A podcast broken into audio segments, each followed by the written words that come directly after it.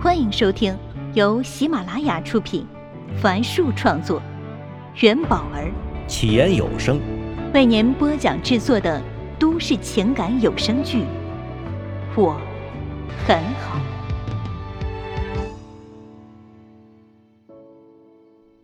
请听第十七集。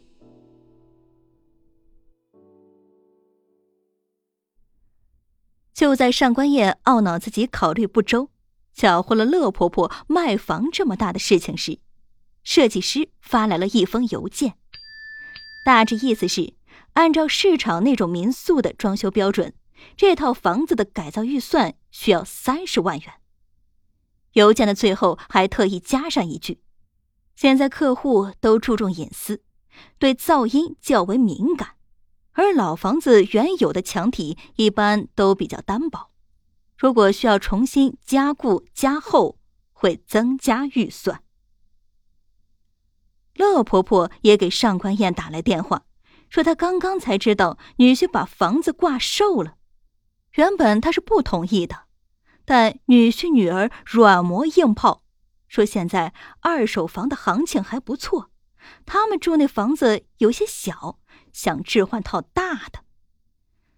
他看着外孙女儿乖巧体贴的模样，想想自己也没有多少年可以做人了，心一软，就同意了。上官燕在电话里安慰了一会儿乐婆婆，几次想开口问准备卖多少钱，但想到家里全部积蓄也就只有三十万元，便忍住没问。唉，人生呀，总是这般悲喜交加。前一秒还在庆幸生活出现了转机，吟唱“山重水复疑无路，柳暗花明又一村”，后一秒却发现那只是水中花，镜中月。上官燕走出老房子，沿着河边走。水里的倒影跟着他，一步步向前。扑通一声，不远处的男孩将一块石头扔到了河里。平静的水面荡起连连波纹。上官燕低头一看，他的倒影已支离破碎。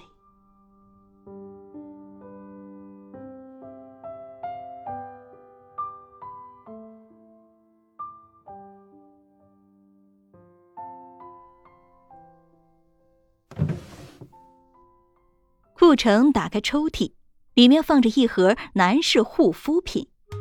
这是昨天他路过一家高档百货商场，鬼使神差买的。当时面容和善的美容顾问告诉他，很多男士三十几岁前连洗面奶都不用，但当某一天突然意识到自己老的时候，就会购买抗衰老的护肤品。哼，还不是心理作用。顾城边嘀咕边拿出一瓶面霜，在手上抹了点又闻了闻。嗯，这气味倒是有提神的作用。他这样想到。顾导，温暖突然出现在他面前。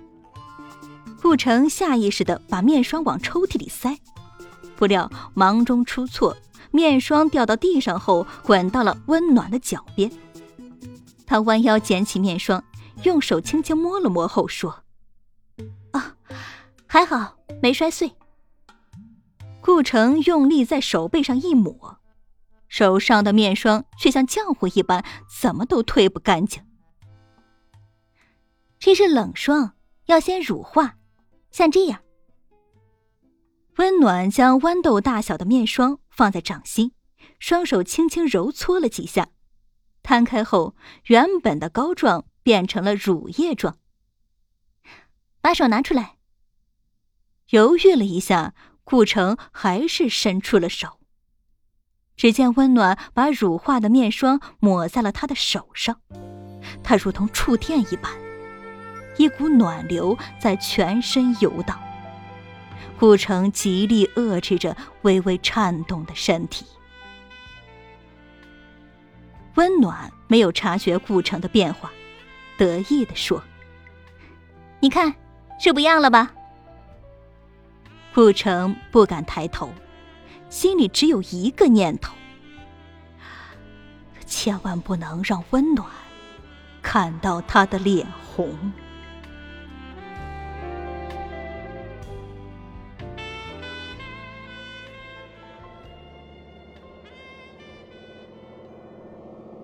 从乐婆婆的老屋到回家的公交车上，上官燕在手机上一口气投递了十几份简历。只有这样，才能平复她的烦躁不安，保留住找到工作的希望。随后的几天，她总盯着手机，生怕错过一个电话、一条短信。但手机安静的，就像已欠费停机了一般。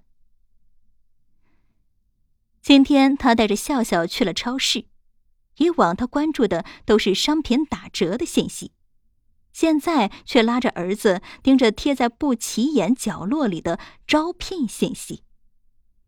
那一张张小小的白纸上写着诸如文员、理货员、促销员的招聘要求。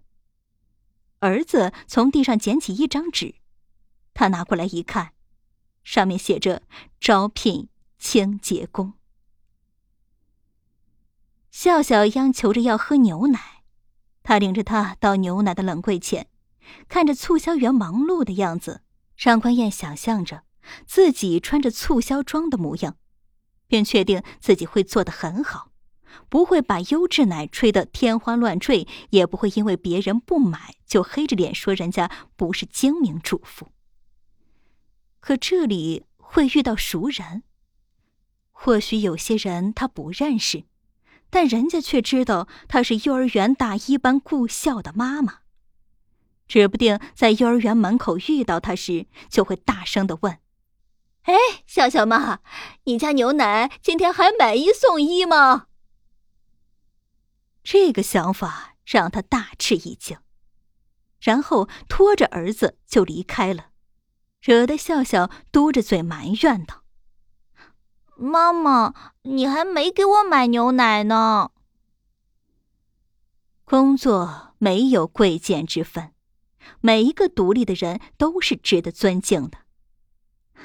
这些道理他都懂，可真的要他穿着工作服，端着试吃品站在超市招呼来往的顾客，他是拉不下这个脸的。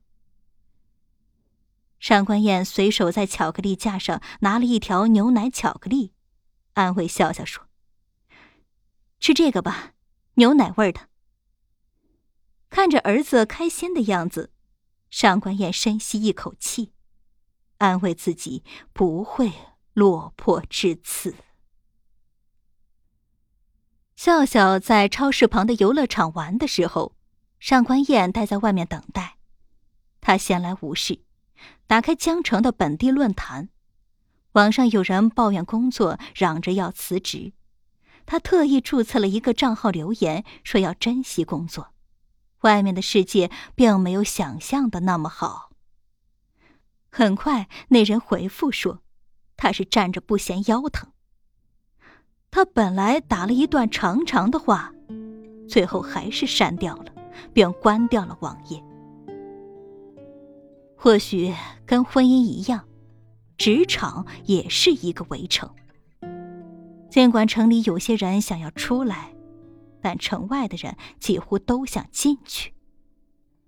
他时常幻想工作后的模样：每天第一个到达办公室，耐心细致的接听每一个电话，有理有据的处理同事之间微妙的关系。今天能做的事情，绝对不会拖到明天。加班收到外卖时，要真诚的感谢外卖师傅。想着想着，他脸上露出了幸福的笑容。低下头看到闷声不响的手机后，他懵了几秒，随后笑容荡然无存。适合自己的工作究竟在哪儿呢？究竟什么时候才会到来呢？